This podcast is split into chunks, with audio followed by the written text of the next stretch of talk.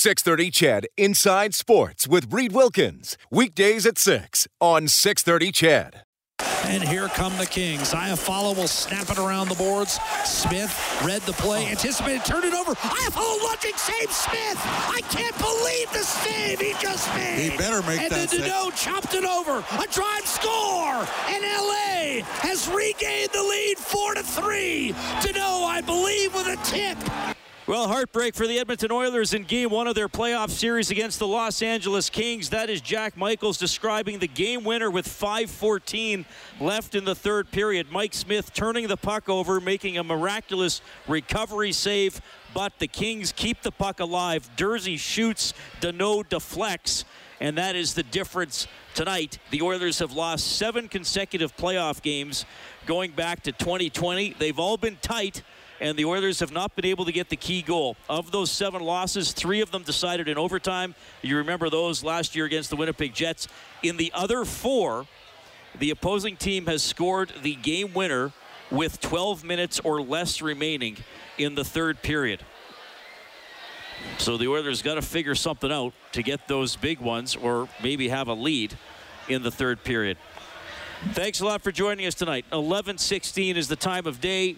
It is Heartland Ford Overtime Open Line along with Rob Brown. I'm Reed Wilkins. Well, Rob, we will start with the game winner for the Los Angeles Kings, even though I think there are plenty of other things to uh, and moments to talk about in this game. But Mike Smith's puck handling is most of the time a huge strength, but it leads to the game winner for LA tonight. Uh, in all honesty, Reed, that one wasn't so much his puck handling, it was his decision making. Uh, it was just, it's like a defenseman. If you got the puck down low in your own zone, you never go through the slot. It's just a play you can't make because uh, when I always go risk reward, the, the reward is you make a pass to a guy that's at the blue line. The risk, if you turn it over, there's no goalie. And that's what happened there. Now, Mike Smith made an incredible save to start the sequence, but because everybody was in breakout mode, when, when Mike Smith gets the puck, players go into certain areas. The two defensive go in the corners, the winger will go high, someone will shoot the zone, and the center will be in the middle of the ice. So when it gets turned over, nobody's in defensive positioning. And then it was just pandemonium. It was chaos for the, the Oilers defenders trying to come back. The guys are diving in front of the net. At one point, you saw, I think it was Evan Bouchard was in the goal. So now, because they're all in a chaos mode, nobody got in front of the shot from the point. There was no one in the shooting lane and no one was able to box Danault out. So the first save was made by Mike Smith, but the turnover created such uh, chaos, I guess is the word, that the Oilers were never able to recover and reset. And the mistake led to what turned out to be the game winning goal. So 4 3 Los Angeles takes it, and they, they were good early, Rob. 2 0 lead. They had the first seven shots of the game before the game was four minutes old. They did have a power play early. I think Yamamoto, who played well, was maybe a little too excited in the mm-hmm. first minute and yep. tackled Iafallo. And, uh, you know, LA, really, it wasn't until shortly before McDavid got the spectacular goal that the Oilers. Uh, did very much, quite frankly. I mean, LA very well earned 2 0 lead in this game, perhaps reminiscent of some of the issues the Oilers had in the first period earlier in the season. Well, yeah, and it started in the very first shift of the game. The, the LA Kings had a controlled breakout uh, 20 seconds, 30 seconds into the, the first period that turned into a grade A scoring chance where the defenseman jumped up in the play. I think it was Edler that got up there. Uh, they, the others just got too uh, excited uh, and overshot the side. Nobody followed the, the defender coming up, and LA got a great great A scoring chance, and that set the tone for really the first 15 minutes of the period. Uh, the LA Kings were able to get the matchups they wanted. Danault eh, or Kopitar was always out against Connor or Leon, and the Oilers didn't get anything going until about five minutes to go in the period where the LA Kings weren't able to get the matchups. First, Quinn Byfield is out there. McDavid steals the puck off him, turns into a two-on-one. Kane, great great opportunity, but a better save. And then the goal that Connor McDavid scored again, no Danault, no Kopitar on the ice, and it was a mismatch. And that's why you saw Danault and Kopitar play so much tonight, is they had to be out there to defend time and time again when Connor and Leon were on the ice. Uh, they did a great job. But the LA Kings started this game strong, and I think the fifth, first 15 minutes, the way LA played, gave them confidence. Even the goal by Connor McDavid, you know, it deflates a little bit going into the first intermission, but they're thinking we're up 2-1 after a period. Nobody gave us a chance. We weren't supposed to make the playoffs. And I think just more belief came into that dressing room as you saw as the game went on. So after being down 2-1 after the first period, Kailer Yamamoto scored a power play goal in the second period. It was 2-2 for only a minute 11. Brendan Lemieux scored. Leon Draisaitl tied at 3-3 with 10:04 left in the second period. Another power play goal, Rob. I would have thought at some point in their history the Oilers would have scored three power play goals in one period in a playoff game. They have never done it, but they have scored two 26 times. and uh, what on first of all, uh, uh, Nugent Hopkins and Yamamoto kept that puck alive in the corner, and McDavid centers it to Draisaitl off a broken stick. And then Draisaitl, that reminded me of the overtime goal he scored against the New York Yep. Rangers. You know, how much time do you want me to have to pick my spot here, Jonathan? Okay, there, there it goes. Well, yeah, I mean, you've got the well, the second best goal scorer in the National Hockey League with time and space. I, I don't care who's in net. He has no chance. And it's funny, the sequence before that, Danault's blocked a shot and it broke his stick. He laid the stick down in that exact spot. He's thinking, and I, I know what's going through his head. He's like, all right, let's put this in an area. I know there's cross ice passes going all the time. I'm just going to lay the stick here. The pass from McDavid was so hard that it splintered the stick and got all the way across to Leon and put the puck in the net. There was another power play, though, in this game, and which I was a little surprised by, where the Oilers, a minute 10 into it, there was a whistle, and they didn't change their power play unit and they left the Connor and Leon power play out there. Whereas earlier in the game, we saw Yamamoto in the second unit scored a goal, and the Yamamoto line uh, power play unit has been very good when they've been out there. But when by leaving that unit out there for the full two minutes, then players like Kane and Yamamoto uh, and, and Ryan McLeod, who's been very good on the power play, don't get that extra time. And that's the one thing when you look at the the time on ice numbers tonight, the Oilers did not deploy the players like they have been deploying. I believe there's five guys in this game for the Oilers under 10 minutes. And that's not something we've seen as of late as the Oilers have used their depth players a lot more. Okay, so LA wins at 4 3. You're going to hear from Jay Woodcroft, also Mike Smith and Connor McDavid. You're listening to Heartland Ford Overtime Open Line on 630 Ched.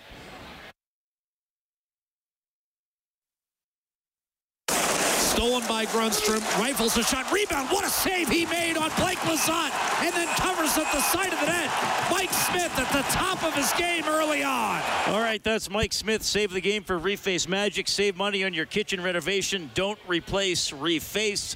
However, Smith gives up the game winner with just over five minutes left in the third, and the Kings beat the Oilers 4 3.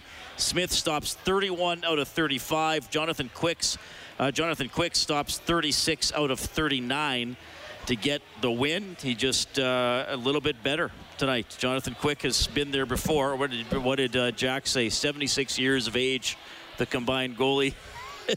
the combined goalie age tonight, and uh, you know you give Quick the slight edge in this one. Uh, you do. Uh, he was very good, and we talked about it after the game, Bob and I. Uh, Quick, I don't know if Quick at this age has enough in him to take this team to a Stanley Cup championship, but he certainly has enough in him to win a series. And that's the one fear when you play against a team that has a, a goaltender with the uh, resume that Jonathan Quick has is he can steal a game. And he's he's confident. Nothing's going to rattle him. Uh, you score a goal on him early, you score a goal on him late. It's not going to change his approach for the next shot coming in on him. And at the very end, the Oilers pressed, and there were uh, some bobbles defensively by the LA Kings, not getting clears in the last th- two minutes of the game when they kept winning faceoffs. And Jonathan Quick came up with save after save. So, yeah, it uh, was a. I thought both goaltenders at times made big saves, but Jonathan Quick just never made the big mistake, and that was the difference in the hockey game. Uh, we'll make the veteran Jonathan Quick the fourth star of the game for Sentinel Storage. Shop Canadian, store Canadian. Head to sentinel.ca. Danault, Yamamoto, and Moore stars one through three. Oilers lose 4 3 Let's go downstairs. Here's Jay Woodcroft. Talked about how maybe early on you guys didn't manage the emotion of, of the building. Did you sense that on the bench? Yeah, I, I didn't uh, love the way we started the game. Obviously, we gave up a chance off uh, neutral zone face off. Uh, we took an early penalty. Those type of things that allowed them to feel good in, at the start of the game. But um, I thought we worked our way in into things um, and found a way to compete. And uh, in the end, um, it came down to you know an error in the third period, and they capitalized on it. You guys really haven't beaten yourself a lot the last few months, and you know there's kind of two plays that led directly to goals against, and you know Mike Smith owned it and said, "Hey, you know what? Obviously, I can't I can't try to make that play at that time." As a coach, how do you ensure that your guys, you know, remember that hey, let's just not beat ourselves. If they beat us, they beat us, but we can't beat ourselves and help them. Well, I would say that it was a 3-3 hockey game, competitive on both sides. We had we had the opportunity to win that game. Um, I, on different occasions. I thought um, uh, in the end we made some mistakes that we haven't made um, over over the last two months or so. There's areas that we can clean up for sure. Uh, Jay, when you have a puck moving goaltender that moves a puck as well as Mike does. I guess is these those errors are just you gotta live with them sometimes, or how did you see that play at the end there? Well, I I wouldn't even just limit. Uh, you know, like obviously Mike would like to have that that puck handle back, um, but uh, there was other stuff on that play too that I think we can handle a little bit better. And uh, you know, he's done a good job of making big saves for us over time, and and uh, you know, we want to make sure that we can clean up some of those areas just with the emotion of everything, having the fans back and you know playing the playoffs again, it looked like you guys were really wired. I guess is is it hard to calm them down before the dressing room before the game like that? Because it looked like they were just really so fired. I thought I thought everyone's excited and um, you know while there's some execution things that we can clean up, uh, it's hard to fault our, our effort or, or our enthusiasm in that game tonight. It's, we're disappointed with the result, but I have a strong faith in our ability to regenerate. And, um, you know, we'll pick some things that we need to improve and we'll work at them and we'll be better. And last thing for me, just a thought on, on Kailer Yamamoto. He, he looked like he had a really good game. He was all over the ice, creating a lot of things. Just what did you see out of him tonight? Yeah, I thought was very good. Uh, he won a lot of puck battles, went to hard areas. Um, he brings what he brings, and uh, he was a good player for us tonight. If you guys, you know, you had a lot of structure the last, however, what two and a half months that we didn't see tonight. It kind of disappeared. Is that is that a emotional thing? Is that a mental thing? Is it somehow something the Kings did? Where's it go? Well, I think uh, a little bit of everything you just mentioned there. I think um, there's areas we can be better. There are areas that we can be better. Um, you know, as I said, it's hard to fault our players' effort. Um, for me, it comes down to execution on some things and, um, you know, trusting what your structure is uh, during certain times. But in the end, it was a 3 3 hockey game in the third period, and we made one more mistake than they did and ended up a 4 3 hockey game. Darnell Nurse how would you assess uh, Darnell Nurse's performance tonight? I thought there was some good stuff from Darnell tonight. Obviously, uh, he's been off the ice for a little bit over a week, and you know there's moments uh, where he's just getting back up to speed. Um, we tried not to overuse him tonight, uh, but he was competitive, and um, you know he's very good on our penalty kill. Uh, Jay, I'm just wondering about the the matchups tonight, and, and it did look initially like you were trying to keep uh, Connor away from from Danault, and then as the game wore on, maybe less concerned. Did you did you see it that way? yeah, you know what? It was an interesting game, especially with minutes distributed with minutes distribution. They had some people that didn't play a whole heck of a lot. I think I saw one of their players was under three minutes, another one was under six minutes. Um, so at that point in time, when that stuff happens, um, you're you're just trying to get people on the ice and make sure that we're using enough people um, to spread the minutes out, so you're not overtaxing anybody. Good. Good. Thanks, guys.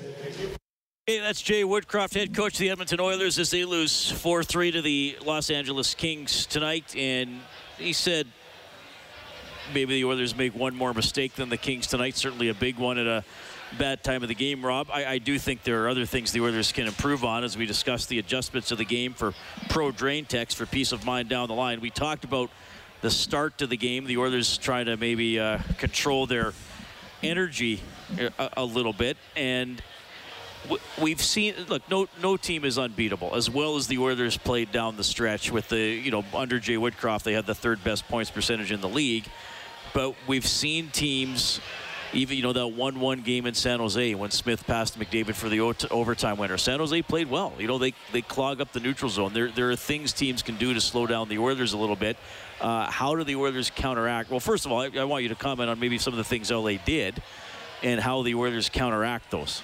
Well, LA only forechecks if they have a chance to get in on the forecheck.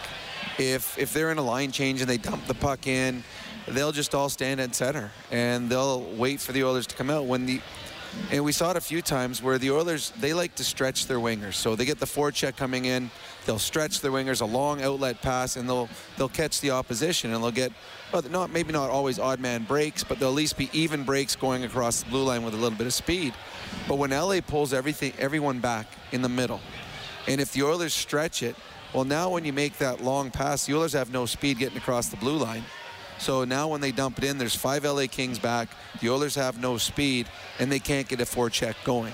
And that's what LA wants. They just they want, all right, you're going to dump it in our zone, but we have all five guys back already. We can make a couple little dink passes off of the boards, and we can get ourselves out of trouble. So I think the Oilers still got to find a way when LA comes back with five guys in the neutral zone to come up with speed, to come up with five guys as a group, and the guy that gets the blue line, you fire it hard around or in a cross corner dump and allow that guy to go with speed. I think the Oilers need more speed entering without the puck into the offensive zone so they can try to catch the LA Kings that way because LA has too many players back to beat them through the neutral zone. Okay, so 4 3, the Kings win it tonight. You are welcome to get in touch on the hotline presented by CertainTeed, the pro's choice for roofing, siding, drywall, insulation, and ceiling systems. CertainTeed Pro all the way. 780 496 0063. You know the number. Sharon knows the number, and she is our first caller of the playoffs. Sharon, go ahead. Hey, guys. Hey. Can you hear me? For sure oh, we can. I, I, yeah, I just my my main comment was really what I went to the game and I just uh, expected more from the fans. I think in playoff hockey, when we used to watch the games in Rexall, like the arena would be vibrating um, with excitement. So I think, like as a fan, like what we can do to help the team is like support them and be loud, cheering. It was like that in the third period, but it was quiet for the first two periods.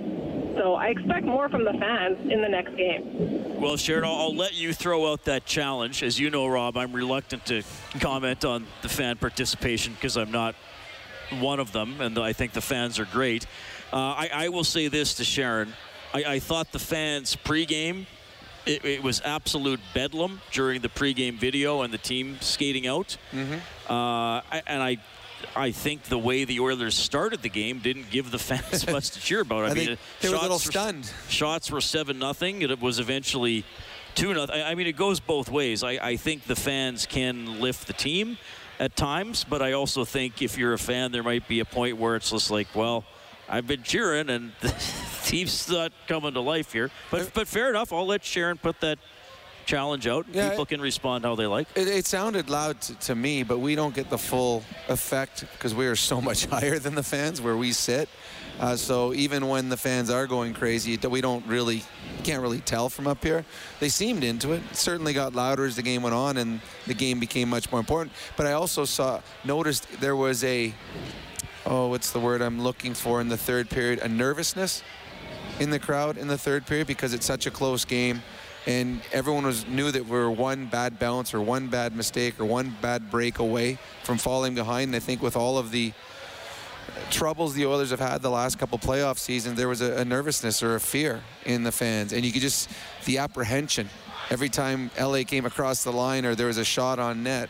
Uh, but that's playoff hockey. There's playoff hockey is the best hockey in the in playoff hockey is the best of any sport when you come down to this time of year just because of the emotion that you have in every single game and how every single play could lead to something that could turn the game around. And we saw that, that one mistake turned this game around. In a game, the Oilers are normally a very good third play, third period team, especially when the game is tied.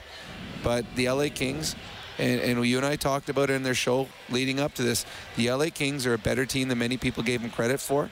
They play a certain style that allows them to stay in hockey games. And they've got a goaltender that can steal a game or a series. So this game is a long this series is a long way from being over. But this series is going to be a long series because the LA Kings and the Edmonton Oilers both have good hockey clubs. LA Kings uh, a better road team during the regular season than they were at home. Maybe keep that in mind. Kings 23 11 and 7 on the road. They were 21 16 and 4 at home. And you know what I always say, Rob? I, I I always say I expect games to be close, and in the playoffs you can you can make it even closer and more tense. And it's handling that tension.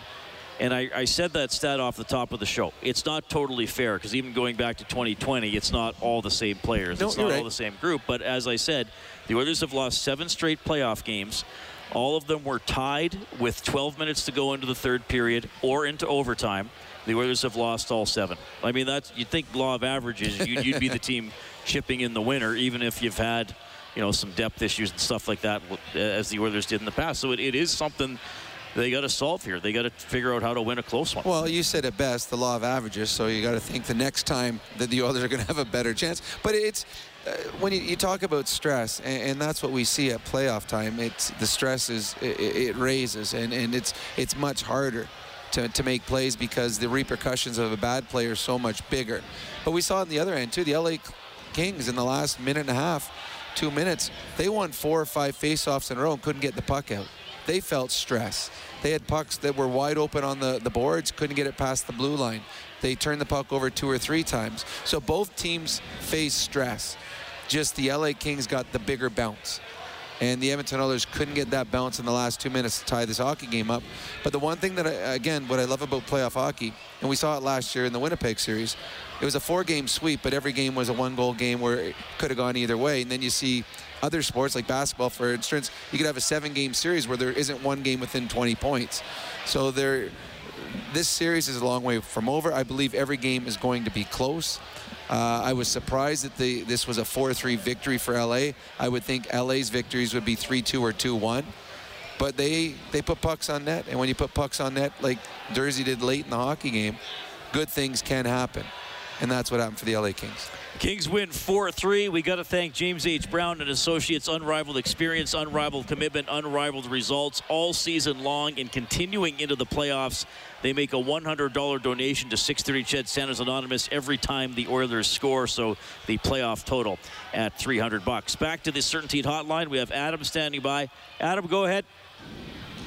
Hey, boys, how's it going? Doing okay. Uh, I just have a few things to say. I just want to commend Rob on uh, on the uh, brilliant breakdown on uh, Smith there. Um, as a former player, obviously, uh, it's not the puck handling; it was the, the decision making. You know, you know, as a former D-man, obviously, you get the puck behind the net. A lot of things happening. Put it to the corner, but going up ice is a bad decision. Yeah, for Um, sure, Adam. What else do you have, buddy? Secondly, um, with the 54 seconds left on the power play, I thought they would go to the second unit power play because the second unit power play scored the time before. So I was just kind of wondering your comments on that. Yeah, that, I, I brought that up earlier. Yeah, I agree. I, I we've seen what Jay Woodcroft is more apt to use the second unit, which we never saw in the last number of years. Uh, and the second unit, to me, has been very effective. They scored a goal. They had, almost had one earlier on their other power play chance. Uh, and just because there's certain players on that unit, like like an Evander Kane, uh, like Yamamoto, uh, I just thought that when that time came, that was a perfect time to go to your second unit, and he and he didn't. But if you and we, uh, Jay Woodcroft mentioned it, the when he talked about ice time, the ice time was a little bit off as opposed to what they've done in the past. Is there was a number of players that played very little as this game went on for the Edmonton Oilers. Okay, so the Oilers lose 4 3 to the Kings. Also, on the playoff scoreboard for Edmonton Trailer. Looking for parts, service, rentals, or new and used semi trailers, head to EdmontonTrailer.com. Maple Leafs win big 5 0 over the Lightning. Hurricanes win big 5 1 over the Bruins. And the Blues win big 4 0 over the Minnesota Wild. This was the only close game tonight. More of your calls. Uh, JP, Jim, and Noah, you're up next in the batting order. We're live in Studio 99 for Heartland Ford Overtime Open Line. Here's McLeod. Face off win. Duncan Keith, the drive. Tipped home, and we are tied. Kailer Yamamoto, the equalizer on the power play in the second unit, has even game one. That's Kailer Yamamoto's first NHL playoff goal, also a power play goal for the Oilers. They went 2 for 4 with the man advantage. Kings were 0 for 4. So Joel wins a $50 River Cree Resort and Casino gift card. I set the line before the game at five and a half total power plays in the game for River Cree Resort and Casino. Excitement bet on it. So Joel took the over and he wins. So the Oilers special teams came through, but uh, they were bested five on five tonight. Rob, we were talking about Yamamoto earlier. Early penalty, okay, maybe trying to push it a little too far, but gets a goal, gets an assist, had a one-timer chance for McDavid with the game tied in the third. What about that short-handed rush he made? That might have been Quick's best save. I mean, Yamo did a great job to get that puck to the net, and I, am sure Nugent Hopkins is thinking, okay, I wish I could have got more on it, but Smith or Quick was totally splayed out and was able to keep it out. Yeah, we were talking after the game, Bob and I, that there were a number of grade A scoring chances that the Oilers had and, and Jonathan Quick made great plays on, and that was one of them. And that was two. It was it bounced around. It went off the defenseman foot. It, it looked like it had an opportunity to go in. So Yamamoto played well, and. Uh, again, he's a guy that needs to step up. You're playing in the top six. You're playing on a power play unit, penalty killing. He plays good minutes. He needs to be effective, and, and he was. The the game sometimes for certain players the game is too big for the player it certainly wasn't for, for Yamamoto. He, he fit in very nicely tonight, and the stress of the game didn't seem to bother him.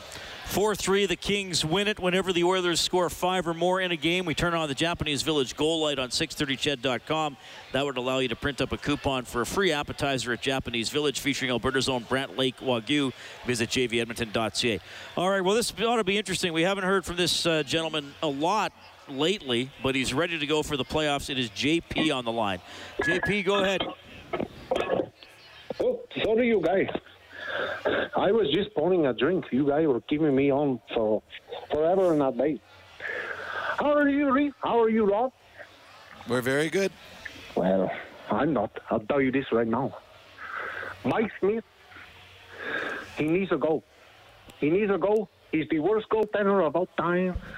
His mistake has cost us the, the series. Uh, I just want to puke. Come on. I believe in D. Mike Smith, you guys. I believe in D. Mike Smith. He's a hiccup. You can win 16 straight. Come on. I Unheard of. We're coming back Wednesday night. I'll be at the bar having a few wings. Maybe nibble who knows. I don't know how much I will eat for wing. I don't care. I will drink whiskey. This is a playoff, you guys. We're all nervous. I am nervous too. Rob, if you were giving me your autograph before the playoffs, I'd be a little less nervous, but I'd still be on business need air. I'm telling you right now, on the HMEC, there's nothing we can do about this, you guys. It's a hiccup tonight. I have pure faith in this team, you guys. Wednesday night, I'm telling you right now, this is a bold prediction. Six nothing. Oh, okay. Okay, I'm writing that down, JP, in my book. You're Thank damn you right calling. you are. You, oh, you're damn right I am. I'm going to say that. It's almost midnight. so JP calls 6 nothing Edmonton on Wednesday. Okay. And JP also calling whiskey and wings on Wednesday. There's a combo right there. That's eh? a six, little WW. The triple W, whiskey wing Wednesday, and a six nothing shutout win for. Well, we appreciate, we love JP's calls. Um, we don't necessarily encourage JP's diet or consumption habits for everybody, but they seem to work for him. Fair enough, Rob? Oh, I absolutely agree. I'm, I'm all for it. I mean, he is always very articulate and very intelligent, so obviously it's the whiskey and wings talking.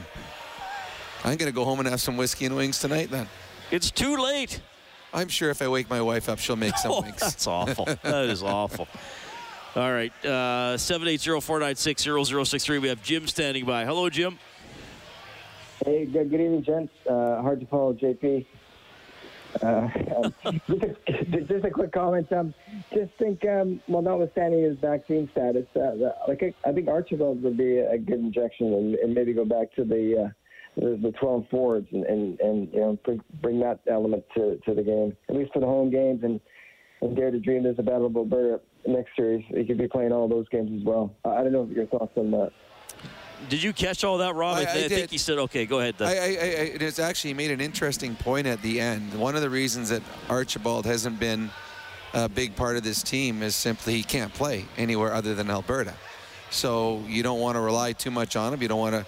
I mean, he's a guy that would play penalty killing unit. And well, if your penalty killing is going good, are you going to split it up because he can't play the next two games in LA? But the point he made at the very end there is the next series could be, if the Oilers get through and if the Calgary Flames get through, a series that Archibald would be able to play in because it's in Alberta and there wouldn't be any cross-border flights. Um, I personally like the 11 and 7. Uh, I think that we, the LA Kings are have two incredible centers, Danault and Kopitar. And then there's a big drop off. And you got this Quinn Byfield who who could be a good hockey player in the years to come, but still a young kid. So when you when they go match up Connor and Leon against Kopitar and Danault, the LA Kings are very confident.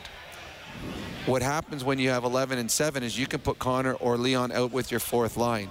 Now you're forcing the LA Kings to throw Kopitar and Danault, Danault out again. And now you're taxing their two best players, playing them more than they probably want to play or need to play. So that's why I like having 11 and 7 because your best players, the Edmonton Oilers, are up front on the, in their forward ranks.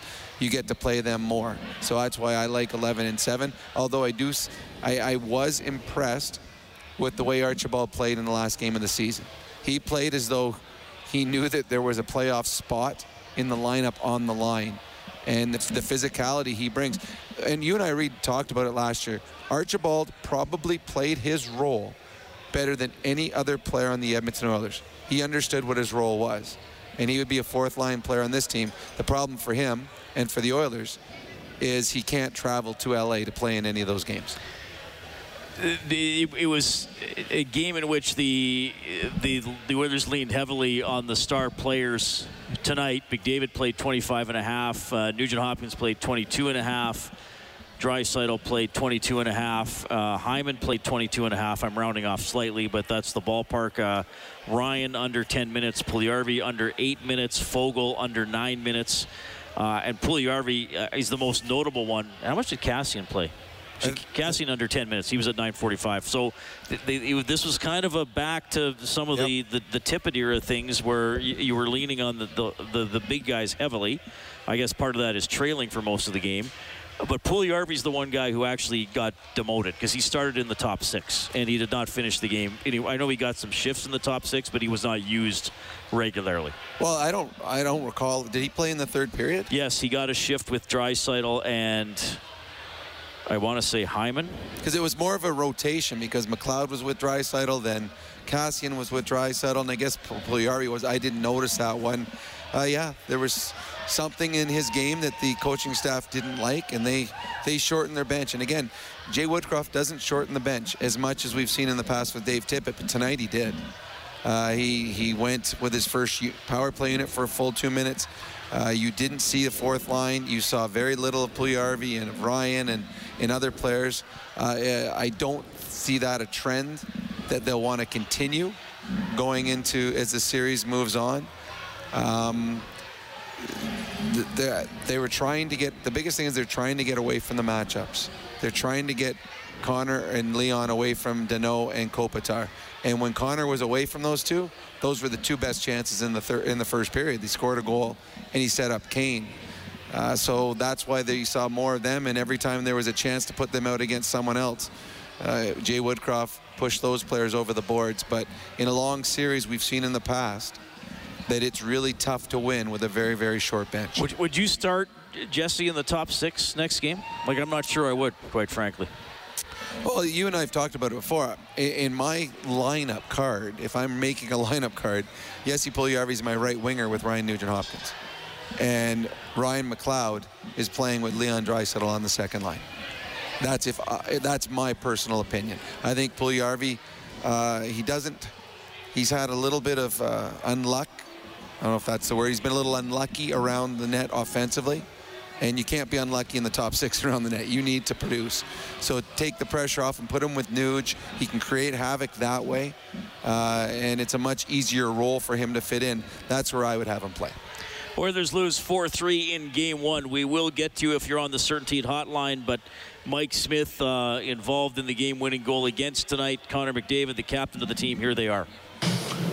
Connor, uh, just your thoughts on maybe the way the game started for you, how you got down, and, and how it ended up uh, going the wrong way. And Yeah, obviously there's lots of emotion. Um, you know, fans back in the building, excitement. Um, and I thought we just didn't handle it all that well. Um, you know, and they, they got the jump on us, and I thought we did a great job of getting ourselves back in the game and giving ourselves a chance. And ultimately, it's one bounce to an, um, you know, one bounce.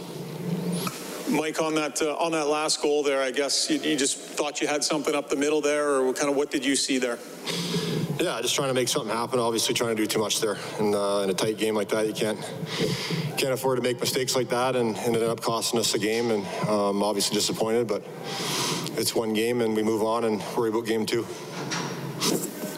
Uh, Connor, you got pretty much what you expected from the Kings. They're a team that likes to grind things out. How, how were you guys early on in the first? Were, you, were there some nerves there? Was there? How did you guys feel that you you came out of the gates? And that? Yeah, obviously we didn't have a great start. Um, you know, give up a few chances and, and find ourselves down two. So, you know, ultimately it's not a good enough start. And um, you know, in our home building, that's obviously what we want to do. So, um, something to work on. And Mike, we talked about this not letting, trying to stay even keel through the series, not letting mistakes bother you and things like that. How important is it in a situation like this? Now you got to move on, move on to the next game, not worry about this. Yeah, I mean, you can't do anything about it now. It's over. So I think it's uh, obviously it didn't go the way we wanted it to, but um, it's a long series, a long playoffs if you want to get to where we want to go. So I think one would have thunk we would have won 16 straight. So I think it's it's some adversity early in the series, but it's nothing we haven't dealt with before, and and uh, I'm sure we'll have to deal with it again on the way uh, on the journey here. So it's something we'll learn from, and we'll move on, and we'll worry about game two now. Um, sorry, uh, for Connor, uh, it, I know it's tough after a loss because you're in that moment, but what did you like about tonight's game? Some of the things you thought uh, you were able to do that you might be able to carry on and do through other parts of the series? Yeah, I liked our special teams. I thought uh, you know our power play kept us in it. Um, um, I liked how we battled back in the game. Um, you know, we didn't quit on it. Um, you know, there's things to like, and obviously there's things to not like. Um, you know, so like like Smitty said, we'll learn from it and uh, you know take what uh, you know take what uh, you know we learned in game one and, and uh, apply it in game two. Connor, there was a lot of uh, line matching, especially early in the game. How did you find that, and especially trying to get into the, the game? Did you did you find that a little challenging at the at the beginning to get in the flow of the game? Uh, no, I think you're going to expect that from from LA. Um, you know, they're a team that wants to get their matchups, and you know, Todd's always been a matchup guy, and um, you know, we understand that, and and uh, you know, we're comfortable playing against anybody. Um, you know, so um, yeah. Connor, you, you guys have been down before game one in a series in 17. You came back and won. You didn't the last year. How do you how do you ensure what, what has to be the different mindset after you lose a game? How, can you how do you flush it? What have you learned in the past to flush it quickly and, and how it doesn't affect you for game two? Yeah, I think just having a short memory, you know, moving on, um, but learning, also learning from uh, from game one. You know, obviously they did things uh, to us that we want to adjust, and and uh, you know we'll make those adjustments and and, and learn. But you know, ultimately, uh, like I said, short memory and, and get ourselves up and, and ready to go again. Was one of those things, the, a lot of the last few games, you guys haven't given up a lot off the rush. What led to them getting so many scoring chances off the rush, which kind of really, really been uncharacteristic of you guys the last few months? It has been. Um, you know, I think uh, know, just maybe a little bit of our track sort out could have been better. Um, you know, forwards uh, forwards need to need to do a better job coming back and you know the, allowing the D to stand and and uh, make it hard to, to, to get into our zone. Do you uh, do you think that this team is maybe in a in a different place than you were after losing the first round in the last couple of years? I think you're better equipped to be a team that, that deals with being down one nothing? For, for who? For who? Either one.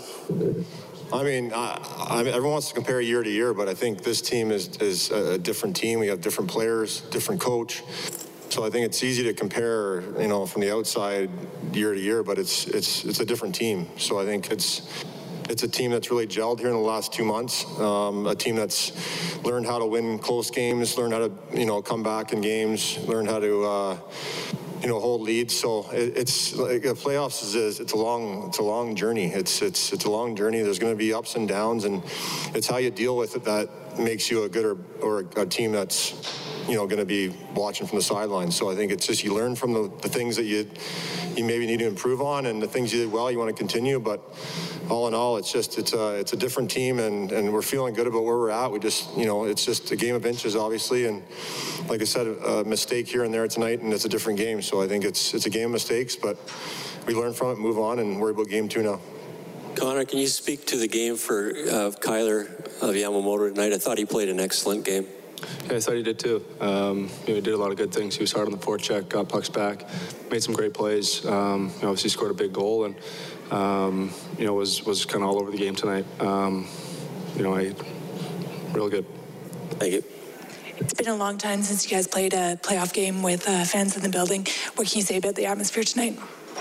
Yeah, unbelievable. I mean, it was it was bumping in there, and maybe to a fault, we were kind of come out and uh, and we were kind of running all over the place, and maybe got out of our structure a little bit just because it was so, you know, it was so energetic, and and you know the energy, you know, you obviously feed off that, and maybe they got us out of structure a little bit, but I think, I mean, it was unbelievable, like to to, to be out there and barely hear your heart beat is uh, is something that you just live for and, and why we play hockey. So it's good to have obviously the fans back in the building and and uh, you know the energy was unbelievable and we want to keep that going. Next time we'll hopefully get a win out of it. Mike Smith, Connor McDavid after the Oilers 4-3 loss to the LA Kings in Game One of their best of seven. Rob, anything stand out for you there? No, I I liked right at the very beginning when Mike Smith said, "You know what? That was on me. I tried to make something that I shouldn't have." I should have read the situation and made the easier play in a tight game. And everything he said was true, and he understands that. So uh, there are goaltenders or, or, players that are when they're in earlier in their career, if they make a mistake that turns out to be big, you worry how it'll affect them the next shift, the next period, the next game. I don't think we have to worry about that with Mike Smith, but he understands the gravity of the error and uh, to me, I, I, bet he comes back with an even better hockey game next game. So that was the biggest thing that I heard in that. And the rest is just, yeah, the, the Oilers are still a confident bunch. It was one game, and they expected a good LA club, and the LA club came as as expected. So I think game two is going to be a lot more fun. Yeah, and I think he, he, referenced at the end the team getting out of their structure a bit, yeah. and you brought that up early. That that chance that Edler had was 10 seconds into the game. Mean, we haven't seen the Oilers have that big a breakdown early. They kind of went through that phase where it was routine that they were giving up chances, and even the the Brendan Lemieux goal, Rob, that was that was really a four on two with Lemieux kind of joining in to make it a a, a four on two, and we haven't seen. I mean, we had that stretch where it seemed like the Oilers were giving up three or four odd man rushes a period. Mm. That might be a bad week for them now, but uh, we, we saw them give up uh, an unusual number of odd man chances against today, too. Well, yeah, and, and it's funny. When you get into playoffs and, and the fans are, are, are, bumping in here and the excitement of playoffs, sometimes you get a lo- little overexcited. And you, you, start running around trying, you know, I'm going to get that big hit, get everything going crazy, or I'm going to, I'm going to jump up, uh, I'm going to pinch here on the forecheck, or, or, or I'm the forward, we get three guys down low, and as he, as Mike Smith said, it gets out of their structure, so you get caught. And I think that's what happened tonight in the first period. The Oilers were so ramped up to play this game and be in the playoffs, and they're playing so well, and they wanted to do something bigger and than, than they needed to. And it's like when, when Bob and I talked on the pregame show, the Edmonton Oilers, nobody on that team has to do anything outside of what they normally do. And I think some of the players were trying to. They're running out of their out of their zone or running out of their position to, to, to make a play or to throw a hit. And they didn't need to do that. Just play the same structure they've been playing. They've had success. And I think they eventually settled into that in the second and third periods. But they put themselves in a hole. And we've always talked about, Reed, you and I, that when you find yourself down a couple goals, you can keep battling back, but you also need perfect hockey from that way in because you've spotted the other team. And tonight they kept battling back, but then that one big mistake, and it's just tough to overcome falling behind 2 nothing in a, in a hockey game, especially against an LA team. I think that'll be the key for the game uh, on Wednesday night is a better start and hopefully get the lead because I don't know if LA's as good at, at chasing a game as they are at leading a game. All right, 4 3 Kings take it. Uh, we're going to get to a few more calls when we get back here. It is 12.04 in the AM. Good morning. You're listening to Heartland Ford Overtime Open Line.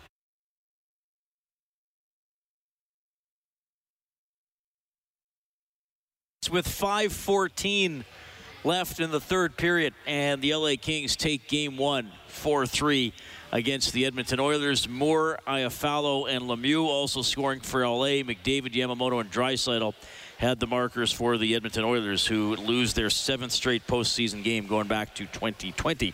Reed Wilkins, Rob Brown with you. Thanks for staying up. We have Noah on the CertainTeed Hotline. Noah, thanks a lot for calling. Go ahead.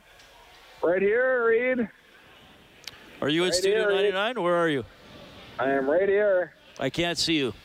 Right here, Reed. You got to walk up to me. I can't see you. I am right here, Reed. All right. What is what's on your mind? You got me? Yes, we hear you. Yeah, I know, Reed. My first NHL game was round two, game three, San Jose Sharks in 2006. I'm a pretty young guy. You know, I like playoff hockey. Um, I spent some time the 2017 playoffs. Um, I've called you before, Dak Records Hockey, Beer League, whatever. Um, I just wanted the boys to win tonight. You know, I like the way Smith played tonight. Um, but, you know, Reed, I come from two hours north of Edmonton. Like, I'm north of Westlock. I want the boys to win tonight. And I have to work tomorrow. I made the time to come to the game tonight. I just wanted the boys to win tonight. And they didn't. But you know what? Smith played good. I feel like it was just a, you know, just a couple things went wrong. I feel like, you know, the next night will be a good night. Well, we thank you for calling, Noah. And uh, yeah, I was talking to, uh, well, you've met him too, Rob. Jeremy from Glendon was here. He was driving back to Glendon tonight, and we know a lot of people came in because Oilers fans are not just in Edmonton; they're all over. And I know people make the trip in, and there's a lot of dedication, and probably a lot of people driving on the highways listening to us tonight who are going home a little bit disappointed. So we do appreciate that.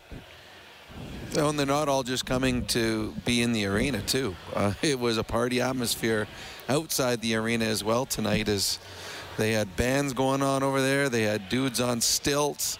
Uh, it was uh, there was an exciting time here in Edmonton during playoffs, and I know that there's a, a nervousness amongst the fan base. But to me, this is uh, just the very beginning of hopefully a long tour of the playoffs. And now the the game on Wednesday just becomes that much more important, and the intensity level in the dressing rooms is going to be that much bigger. So I, I'm expecting an even better game on Wednesday with more excitement and more ups and downs as the game goes on.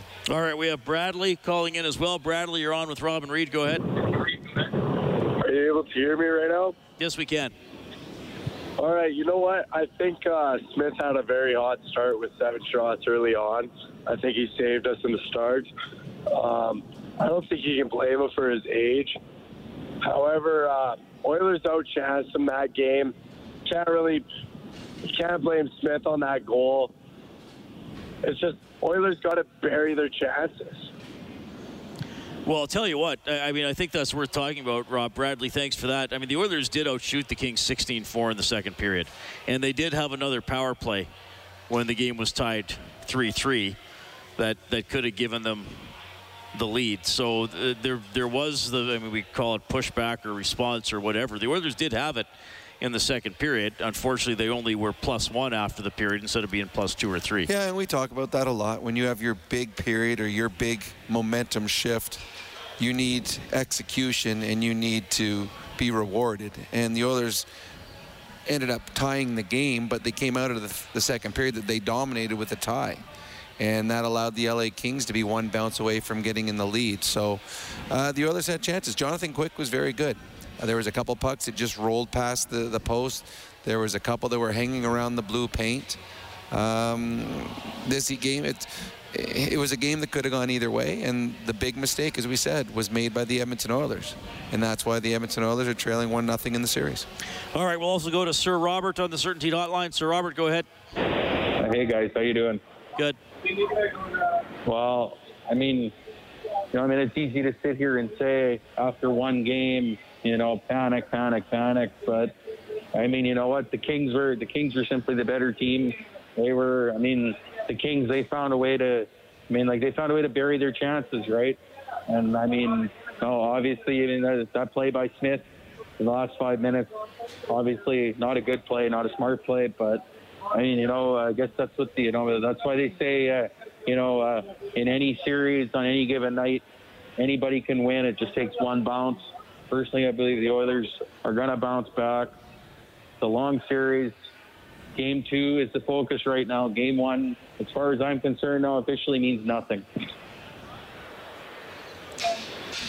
Appreciate it, Sir Robert. Well, we're in the process of writing that story, aren't we, Rob? That's the beauty of it. And we thought maybe after game one last year, it was it was going to be a long series, and Winnipeg swept them. So we'll see. I mean, the Oilers got to respond. They they have shown they can respond, especially yep. in the second half of the season here under Jay Woodcroft. The stakes are higher in the playoffs. The scrutiny is much more intense. They got to perform, and you got well, they got to execute. And the pressure is now bigger on the Oilers. Uh, the game they don't want to go to LA trailing two nothing.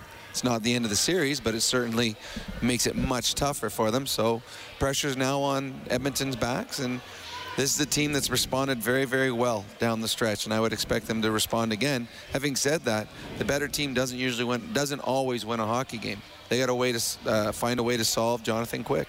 Quick was excellent in this hockey game. Okay, Kings win it 4-3. You can get more on globalnews.ca or 630ched.com. Later today from noon to 2, Bob Stauffer will have Oilers Now. I'll have Inside Sports from 6 to 8. I'm doing it live from Commonwealth Stadium as we'll also have coverage of the CFL Draft and, of course, continuing coverage of the Oilers and the Stanley Cup playoffs. Thanks to Troy Bowler, our game day engineer here at Rogers Place, and to Kellen Kennedy, our studio producer, back at 6.30 CHED. Oilers Hockey is presented by Friesen Brothers. On behalf of Rob Brown, I'm Reed Wilkins. Thanks for listening to Heartland Ford Overtime Open Line. Good night.